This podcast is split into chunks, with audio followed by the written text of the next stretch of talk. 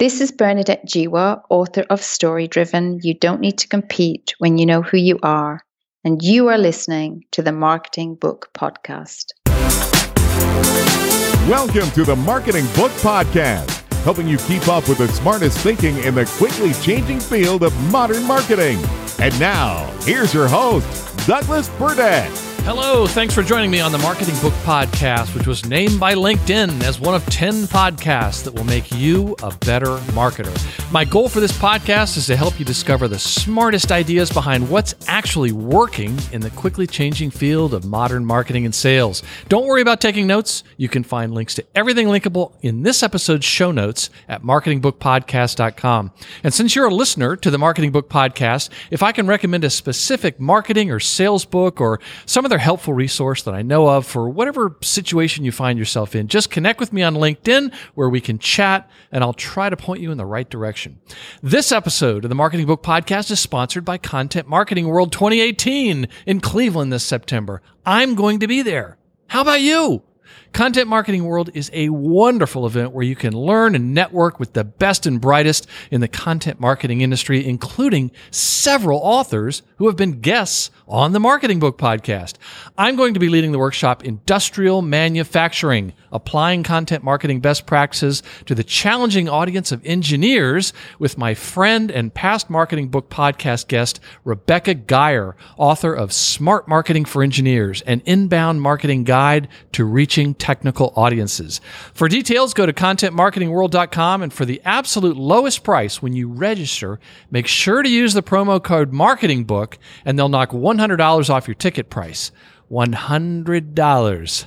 Think about it. That's $100 you can spend buying both of his drinks once you get there and still have money left over. I'll have more details in a few minutes. And now, on with the show. Today, we welcome Bernadette Jiwa back to the Marketing Book Podcast to talk about her new book, Story Driven. You don't need to compete when you know who you are, published by Perceptive Press. Bernadette Jiwa is a business advisor, keynote speaker, and best-selling author of seven number one Amazon bestsellers. She's been named by Smart Company as a top business thinker 2018 and recognized as an expert on the role of story in marketing and business development. She's been named as one of the top 100 branding experts to follow on Twitter, and her blog, thestoryoftelling.com, was voted as the best Australian business blog and chosen by Smart Company as Australia's top business blog. But perhaps even more impressive than that, Seth Godin named her blog as one of the marketing blogs he reads. She advises, consults, and speaks to Fortune 500 companies, startups, entrepreneurs, and business leaders from around the world, helping them to build meaningful brands and matter to their customers. And interesting fact, she grew up in Dublin, Ireland, and now lives on the other side of the world in Melbourne, Australia. Bernadette, congratulations on Story Driven and welcome back to the Marketing Book Podcast.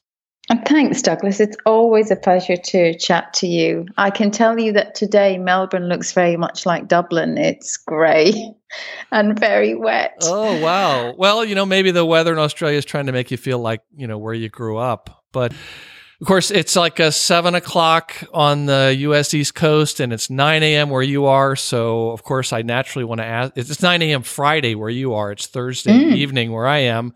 So naturally, I want to ask you, you know, what does the future hold, Bernadette? I know it's so, it's so, I never get tired of living in the future. It's fabulous. Yeah. That's right. That's right. So it's the seventh book. Bernadette, why did you write this one? I think I've said to you before that every time I write a book, I realize I need to go back and write the book that was required before that one. With this one, I, I honestly just got tired of seeing entrepreneurs and business owners and business leaders, you know, the kind of people I serve and write for who want to do work they're proud of, being fearfully reactive to the marketplace instead of bravely responsive to their customers and the people they want to serve. So that's why I wrote this one. Mm. And there are so many case studies in this one that show companies that are succeeding I, I like to sometimes pretend that the, the CEO or the, the, the chief financial officer is listening in on this podcast. Some of them are, I know for a fact. And I always envision somebody with their arms crossed saying, hmm, well, I don't know. Why, why is this important? and I just wanted to pull out a couple things. One of them is that you talk about how companies with more engaged employees experience higher levels of customer satisfaction and are more profitable what are some of the other hard facts that you offer up for for these companies that want to do what you just described, but think, oh no, I've got those shareholders. I've, I got to be bottom line oriented here at the exclusion of everything else. If you look at every successful company and look at what the common denominator is between those companies, the kind of companies that many of your listeners perhaps want to emulate, from the big ones to the tiny ones, from brands like Amazon to Warby Parker to Patagonia, to the brands that people love, you'll find that they are not driven uh, by competing. They are driven by their story. They have a, they know who they are. They know who they're there to serve. They have a purpose. They have a vision for the future and they set about creating a strategy for achieving that vision. So the evidence is really clear. It isn't the companies that are going after just the single bottom line that are succeeding. Mm, let's bring this into sharp worldwide relief. I want to mm-hmm. I want to read a quote here and ask you to bring it to life and rip it right from the newspaper. You say at the beginning of the book, "We have become reactive to the competitive landscape rather than responsive to the needs of our communities, those people we hope to serve. We are so focused on the competition or even the threat of it that we've forgotten to double down on what makes us and our work unique and valuable. Please compare and contrast that statement as it relates to Volkswagen and Tesla. So this was the case study I opened the the book with because or, or the two stories side by side because when we see what happened with the Volkswagen emission scandal, when I saw that erupting, I, I just thought, how could this happen? This is a trusted brand. They have so much going for them in resources, in talent, in people, in good people who want to do good work that they're proud of. How could this misstep happen? And and the misstep, sorry to interrupt, the misstep was they were yeah. falsifying information uh, on, a, yeah. on a on a broad scale about their emissions. Yeah, they actually fitted defeat devices to their diesel cars so that they would get more favorable readings. So it was a very intentional deception of not just the EPA, but also their customers. And you've got to start then wondering what's going on in that, in that company, in that culture. What's the story they're telling internally that leads people down that track to cheat? And then on the flip side of that, you have a fledgling automaker with you know not not the same resources not the same history not the same legacy that can come along and make a dent in the marketplace and make cars that people love and do the right thing and grow and prosper and continue to grow and become more valuable than on paper than some of the more established automakers that have been around for 100 years so, in looking at both of those stories, and I started to decode that and also decode what happens in similar companies to Tesla, I uncovered this idea that there are two kinds of companies. They're either competition driven or they're story driven. Volkswagen being a competition driven company because they they have this, you know, the their cultural thread is to be number one in the marketplace, to compete, to win, to provide shareholder value. And everything they do in their strategy is works towards the, that goal. Whereas if you look at what Tesla is doing, they've got a very keen sense about mattering and their purpose goes beyond the bottom line. It's not about short term measures, it's about building a sustainable future for our planet. So, what happens in these two cases is then the internal narrative dictates the strategy of the company. Mm-hmm. And in the book, you explain that we're drawn to these kinds of companies that are story driven. So, can you explain a bit more about what it means for a company to be story driven? And I ask that in part because I think the word story in the marketing and business world is becoming or has become a bit misunderstood.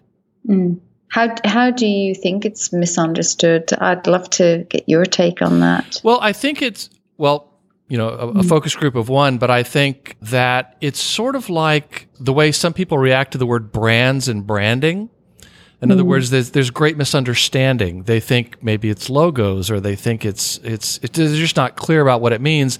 And I think that story, the term is reemerging, and I think that people who don't understand it may think of it as being a bit squishy, as they say here in the U.S. Yeah. In other words, yeah. uh, they, they, they, it brings to mind Little Red Riding Hood or Hansel and Gretel. Mm. Well, I like to think of story as your cultural DNA. It's if you think about it, we've all got this backstory. We've all got a history and a heritage, and we bring that into everything we do. So, if I can explain a little bit about what I'm talking about when I talk about a story driven company, a story driven company has got well, every company has this, but a story driven company uses it in a certain way. So, the story driven framework is starts with your backstory, then it then it goes on to look at your values, your purpose, your vision, and your strategy. What happens in a lot of companies is they their purpose is something that's a short term measure for a, you know a near term gain. So they're a competition driven company. So competition driven companies are focused on the marketplace and being reactive to that and winning and short term goals. And story driven companies like a Tesla, for example, are focused on their customers and mattering. They, their purpose is bigger than just profit. And they also have a keen vision for what it is the impact they're going to create with their products and services in the longer term. Mm-hmm. So, you have a process in the book a framework that helps guide the readers through the process of building the story driven mm. brand. And what I think is important for people to understand is that a lot, a lot of it, or, or perhaps all of it, it's, it's there. It's like a DNA. Mm. it's, yeah. it's, it's there and it's a matter of finding it. And I was wondering mm. if you might be able to walk us through a little bit more what you touched on there, that framework and, and what the different parts are and why they're, why you picked those and why they're so important. Well, there's been a lot of talk about purpose, and uh, with Simon Sinek's great work with Start with Why. So, a lot of companies are thinking about why do we exist? And that conversation has been ongoing for some time. What I have found through working with people is and, and companies is that it's really hard to start there uh, to think about just pluck that idea what what's our purpose why do we exist out of thin air and what people and companies were forgetting to do was to revisit their backstory so you find when you think about it, every business, like every story, is a catalyst for change. There isn't a business on this planet that was not started with the intention of creating some kind of positive change in the world. And we forget that. So when people come to me and say, well, it's all very well for a brand like Airbnb to tell their story because, you know, it's a sexy story, it's a sexy startup story. Why do we remember those stories so well? The Warby Parkers and the Airbnbs. And I think it's because they're current. We remember them because their founders are there in still in position leadership positions in the company and they're guardians of the story. They're actually shining a light on, and the same goes for Tesla and Elon Musk. They're shining a light on why they started, what their backstory was, and why their company exists. So that's what every company needs to do, regardless of whether it's an insurance company or a car company, a new company, an old company.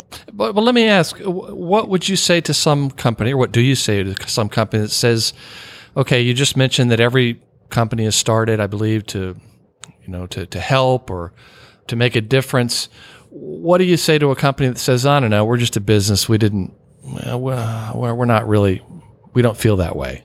You know, my job is not to convince people who don't believe what I believe. My job is to help the people who feel like they are going to contribute something to the people that they serve and they want to do that. Mm-hmm. So I could I could try to convince everyone and I won't do that. That's not my job. So my job is to speak to people like you who who get it and who want to understand how they can infuse their organization with this story driven approach. But have you ever run into a company that thought that and maybe they they they then realize wait a minute we we we, we are uh, we are one of those. Well, I've worked with a company that makes a security product and it wasn't that they didn't believe that they had a contribution to make. They did believe they had a contribution to make, but they f- actually forgot their backstory, which was a really cool backstory. Uh, one guy, one lock engineer in a place, seeing something happen to, you know, seeing a woman being attacked in her hotel bedroom and deciding that he needed to reinvent the the hotel lock. Mm-hmm because he didn't want that to happen to anyone else. So from that jumping off point, we, I know it sounds like we're getting off track. No, no, not at all. I, this was this is a great story in the book. Yeah, so so this this guy then set this company up, and and from that point, when we when we started having the conversation about them and their company and why they exist, they really got to own that cultural DNA, that cultural thread that was through their organization about what they were there to contribute. And great com- people in the company, but you get sometimes get to the point it's not that you don't believe that you're there to contribute. It's just that you're so focused on the day to day, you forget what's underlying the, the reason you make your products and the way that you do, the reason you make the choices you make. So we're, we're talking a lot about backstory here, but mm-hmm. backstory is super important because when you know where you, how you got from there to here, you can take your company from here to there. And I think a lot of businesses forget that piece. Exactly. And I think, to borrow uh, the title of one of your other books, I have a hunch that mm-hmm. there are a lot more companies with a strong backstory than they realize. Absolutely. Um, and, you know, the companies that we really admire you know, they have a narrative about contribution. It's not just about conscious capitalism, it's about you know, the founder of Chobani wanting to make a good product with good ingredients and give his workers good conditions. It's about the, the founders of Warby Parker wanting to disrupt the oligopoly in the eyewear market and bring glasses to people at an affordable price. Nike, every every company that you care to think of that is admired has got a really strong backstory. They're very story driven. They know who they are, and they declare that. We're going to take a break here so I can talk about one of my favorite things single malt scotch. As I mentioned at the top of the show, this episode of the Marketing Book Podcast is sponsored by Content Marketing World 2018. I'm going back this September to Cleveland for this awesome conference, and I'm looking forward to meeting more of you just like I did last year. That was so much fun.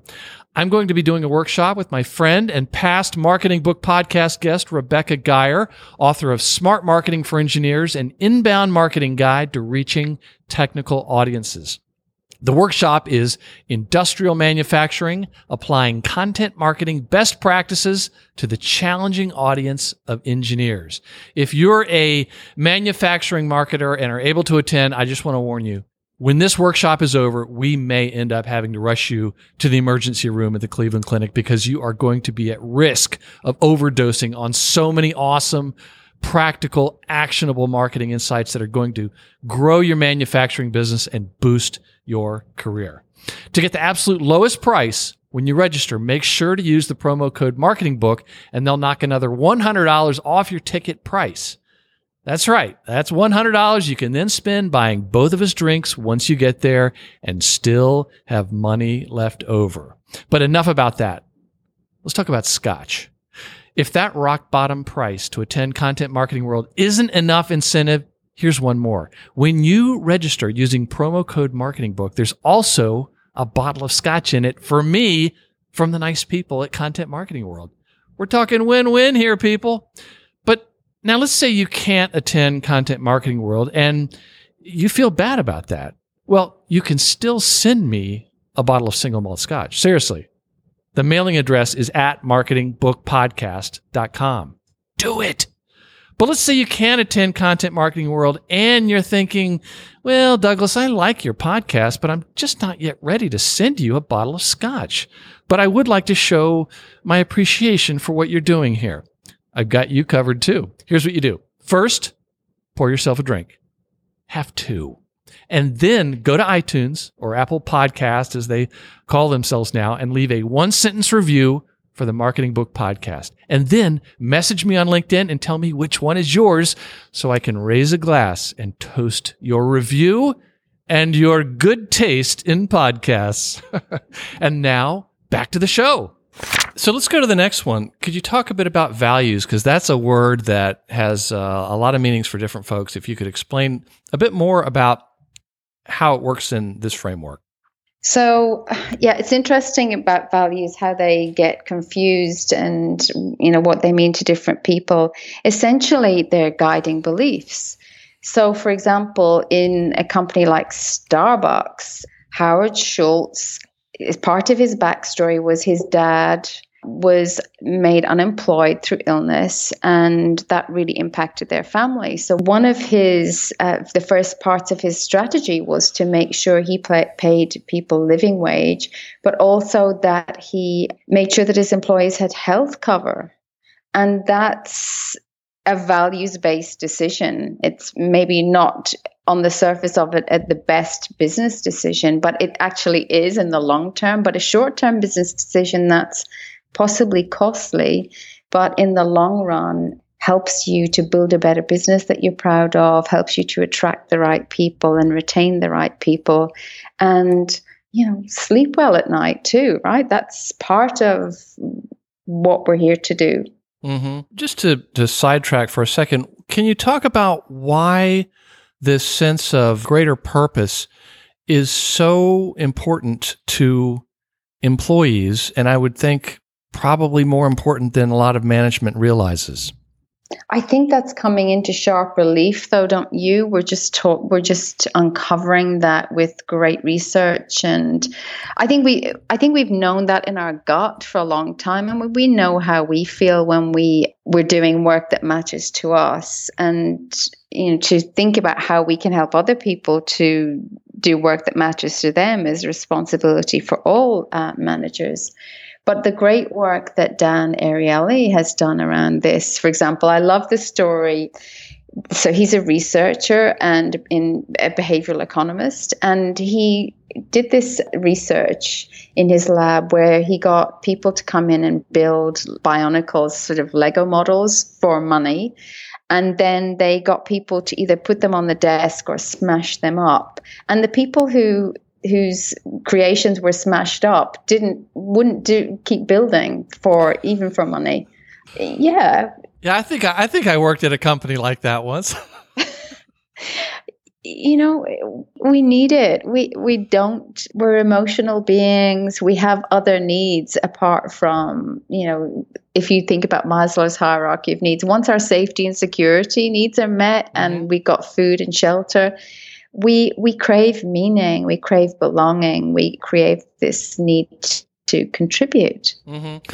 Well, it makes me wonder. You know, the the, the experience that a, a customer has with a company is arguably one of the most important aspects of marketing. They can tell everyone about a good or bad experience, and more and more companies are starting to realize they need to engineer just a, a better experience. Mm-hmm. And you've got to have the right kind of people for that. And I keep hearing more and more about how hard it is to find the right people.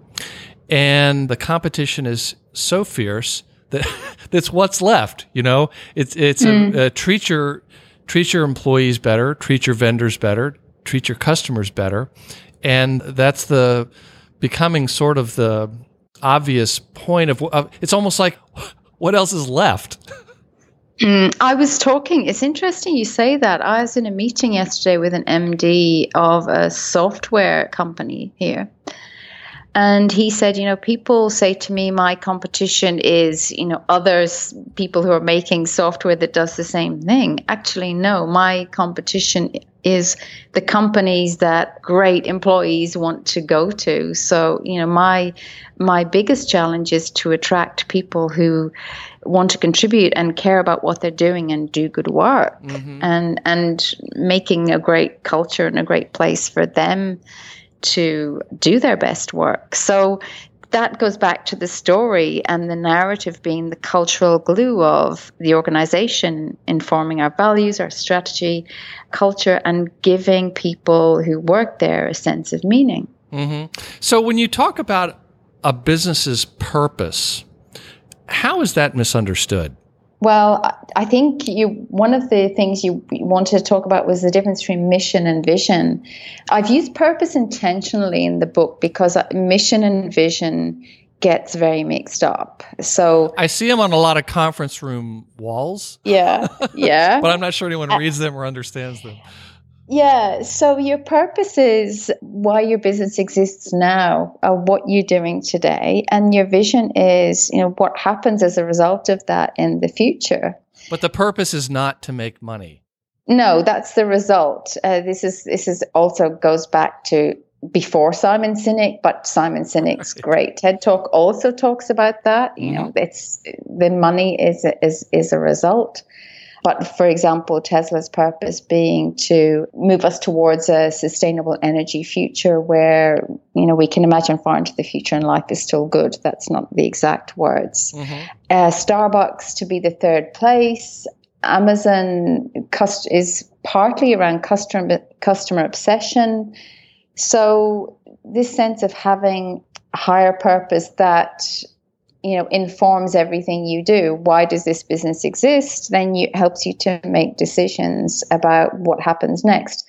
The reason that i've left strategy as the top tier of this five tier framework is because a lot of the time in business we jump straight to the strategy. What are we going to do next to make a profit? What are we going to do next to innovate? Mm-hmm. and there, there's nothing underpinning that. There's no consistency. So I heard uh, your listeners should, uh, and if you could link to it, I think it would be great. A great conversation with Jeff Bezos last week at the uh, Bush Leadership Center, where he talked about this the cultural thread and how he makes decisions and how they make decisions as an organization based on the things that they're obsessed with which is, you know, pioneering customer obsession. And I think he had four or five things. Mm-hmm. So we'll make sure to include a link to that in your episode show notes. Yeah.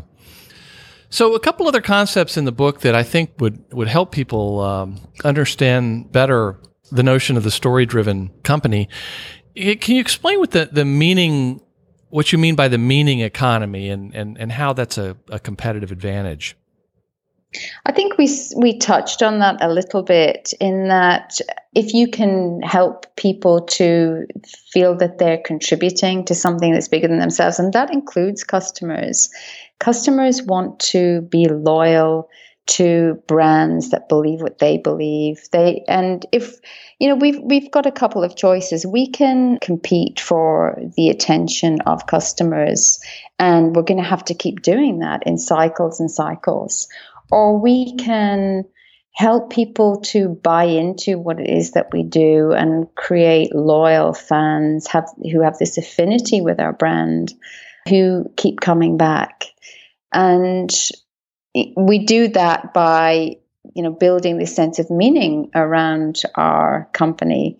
If you think about what a brand is you know it's a, a product minus meaning is a commodity but a product pr- plus meaning equals a brand. And you've seen how Starbucks have done that with coffee, and Warby Parker have done that with eyeglasses, and Chobani have done it with yogurt, and Lululemon have done it with activewear. They have managed to infuse meaning through everything they do and to help customers to buy into belonging to their brands. Mm-hmm. And you also talk about how we differentiate by doing. And I think that a lot of marketers think that we differentiate by saying. Mm. I was really glad you asked this question because it was it's really top of mind for me a couple of weeks ago when I was in Auckland and I visited a restaurant there. And there's a lot of competition in a small city like Auckland. There's, the food is fabulous.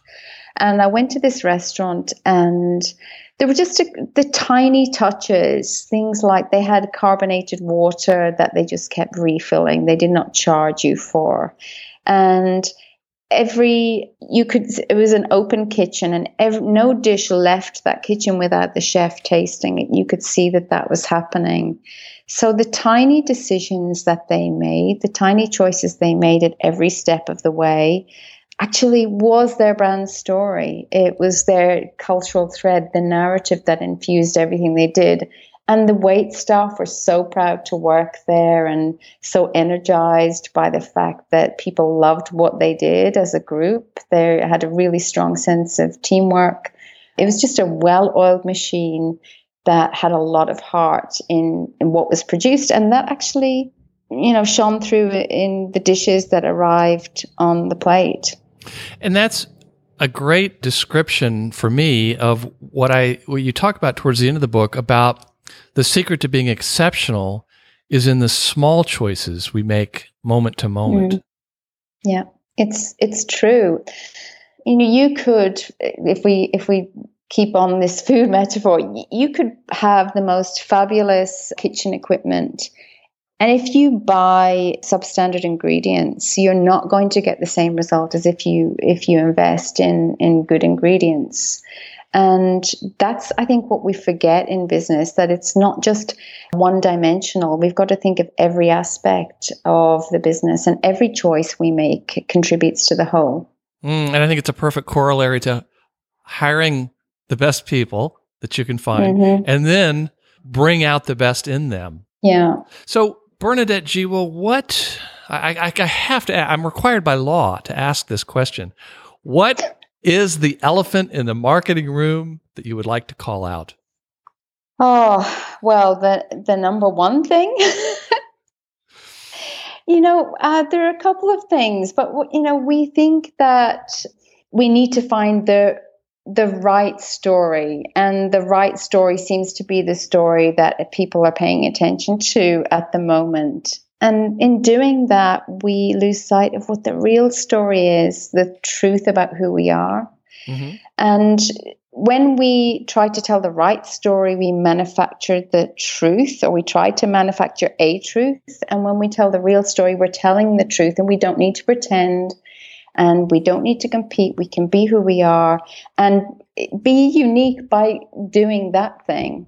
And mm and in that way we we actually don't have to compete so is there an example that comes to mind of a company that is more focused inappropriately on the right story instead of the real one can we go back to Volkswagen? I don't mean to pick on them. If there's anybody listening from Volkswagen, it's I I feel like they've had a lot of bad press, and it's not that there are not good people working in that company. Mm-hmm. It's just that the cultural thread seems to be about competing. Mm-hmm. So what's interesting about the narrative that's coming out of a company like Volkswagen now is that they their leadership are saying we're the company to beat Tesla What's interesting about that is they're now competing for a slice of the electric car market, which was not so much on their radar before Tesla came along and made that a viable business. Mm-hmm.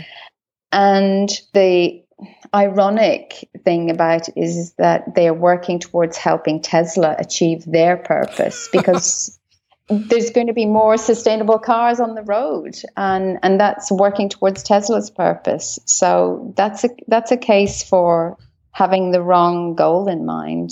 Mm-hmm. Yeah, you know, uh, as I uh, you talked about the story driven versus the companies that are focused on their competition, it brought to mind something else I'd heard elsewhere, a little bit different, but they talked about how in one argument you you could put all companies in one of three buckets, and one is companies that are focused on themselves and their operations and their products, companies mm. that are focused exclusively on, uh, primarily on their competition, like you've just mm. described. and then companies that are more focused on their customers. Amazon's an example like that. I've had mm. authors on this podcast talk about how, in fact, it was uh, Jeffrey Eisenberg, one of the co-authors of Be Like Amazon, even a lemonade stand mm. can do it. And he talked about how, as an author, it was all he could do to get some service to to get his book on their on their website and get it sold. And you know, they try to do their best, but it, that really wasn't their focus. He said, now if you're a customer, they're going to do whatever they can, they can, to help you. I just thought that was uh, that was a good example and, and and kind of funny. What Jeff Bezos was saying in that talk that um, I mentioned earlier was, I, I thought you, you're telling the story of my book. This is great, Jeff. Well, he does want to sell books, Bernadette. Uh, he, he said, don't focus on the competition because if you do that, you know, once you get to number one, where have you got to go? Whereas your customers are always unhappy. They always want more. You know, use them as a benchmark for what you're going to do next. I know that every brand I'm speaking to talks about customer cu- being customer obsessed, and I think and Jeff also said that you know it's one thing to say it, but may, perhaps you know not that many people actually live it, and that's our work is to understand how we do that. Yes, I haven't seen that, but I've heard so much about it, and I I've even given a talk about about that topic. So I clearly need to watch that that video. It's brand new. But I have heard many, many times the story about how he likes to have an empty chair in the conference rooms where he has meetings to mm. represent for those people the the customer. And invariably, I've heard he points at that chair during meetings to remind everybody like that's not what she wants, you know. And then mm. as people prepare for the meetings, they think, oh, you know what, Jeff's going to point to that chair again. Oh, right, the customer. Oh, I completely forgot about that. mm. So it's yeah. even at the biggest companies, it's difficult to really focus on it. And yes, I see a lot of mission and vision plaques on the walls of of conference rooms that talk about the customer, but it's lip service. I think. Mm. We, so we got to get better at and uh, doing this and not just speaking about it. That's that's one of the yes. things I'm saying, isn't it? And there are so many case studies in the book that talk about this. So this isn't just pie in the sky; it's happening, and it's it's becoming a real competitive advantage uh, for the companies you talk about. So, Bernadette, mm-hmm. if readers took only one thing away from the book, what would you hope it would be? You don't need to compete when you know who you are. Very good. Very very clear like like like the writing in all your books and that's in the title as well. I appreciate that uh, particularly because I've I've read the book and you make that case uh, very eloquently. So are there are there any recent or upcoming books that you recommend or looking forward to reading? The one of the books it's not i think 2014 that i that i've come back to a couple of times and i always see that as a really good sign of a, of a great book is essentialism by greg mckeown. Mm, mm-hmm. the disciplined pursuit of less very timely book when we're all thinking about productivity and how to do great work. And his focus on you know, his book about helping you to focus on one thing Mm-hmm. And particularly in a time and when everyone just feels more and more overwhelmed, not just by content, but by their schedules and, and everything else, so many competing priorities. That's it. It's a good book. So, how best can listeners learn more about you and your seventh book? My website is thestoryoftelling.com, and anything you want to know about my books and my blog and my work is there. And we'll make sure to include a link to that, and we'll include a link to your Twitter handle, which is Bernadette Jiwa. And the folks are going to want to uh, follow you because, as I mentioned before, you were named as one of the top 100 branding experts to follow on Twitter. And for those of you listening, if you would, please send a tweet Bernadette's way to thank her for being on the Marketing Book podcast. On Twitter, I'm Marketing Book if you want to add me to the conversation. And I'll also include a link to your LinkedIn profile. And for the listener, if you're listening on your smartphone and you've subscribed to this show on your podcast player, like iTunes, Stitcher, Google Play Music, for instance, all these links can be found by going to this episode on your podcast player and clicking on the show notes link. So you can do that right now, unless you're driving. please, please be careful. I don't want anything to happen to my listeners. I, I, I want all of them to, uh, to be safe. So, the name of the book is Story Driven. You don't need to compete when you know who you are. The author is Bernadette Jiwa. Bernadette, thank you very much for coming back to the Marketing Book Podcast. Thanks, Douglas. It's always a pleasure to chat to you. And that closes the book on episode 180 of the Marketing Book Podcast. For more, check out this episode's show notes at marketingbookpodcast.com. And if I can recommend a specific marketing or sales book or other helpful resource, feel free to connect with me on LinkedIn where we can chat and I'll try to point you in the right direction. My name again is Douglas Burdett. Special thanks to our sponsor, Content Marketing World 2018. To support the Marketing Book Podcast and get the absolute lowest price on attending, go to contentmarketingworld.com and use the promo code MarketingBook. I'll also include a link to Content Marketing World at marketingbookpodcast.com. And please join us next time as we welcome David Newman to the Marketing Book Podcast to talk about his book, do It Marketing 77 Instant Action Ideas to Boost Sales, Maximize Profits, and Crush Your Competition. Thanks again for listening to the Marketing Book Podcast.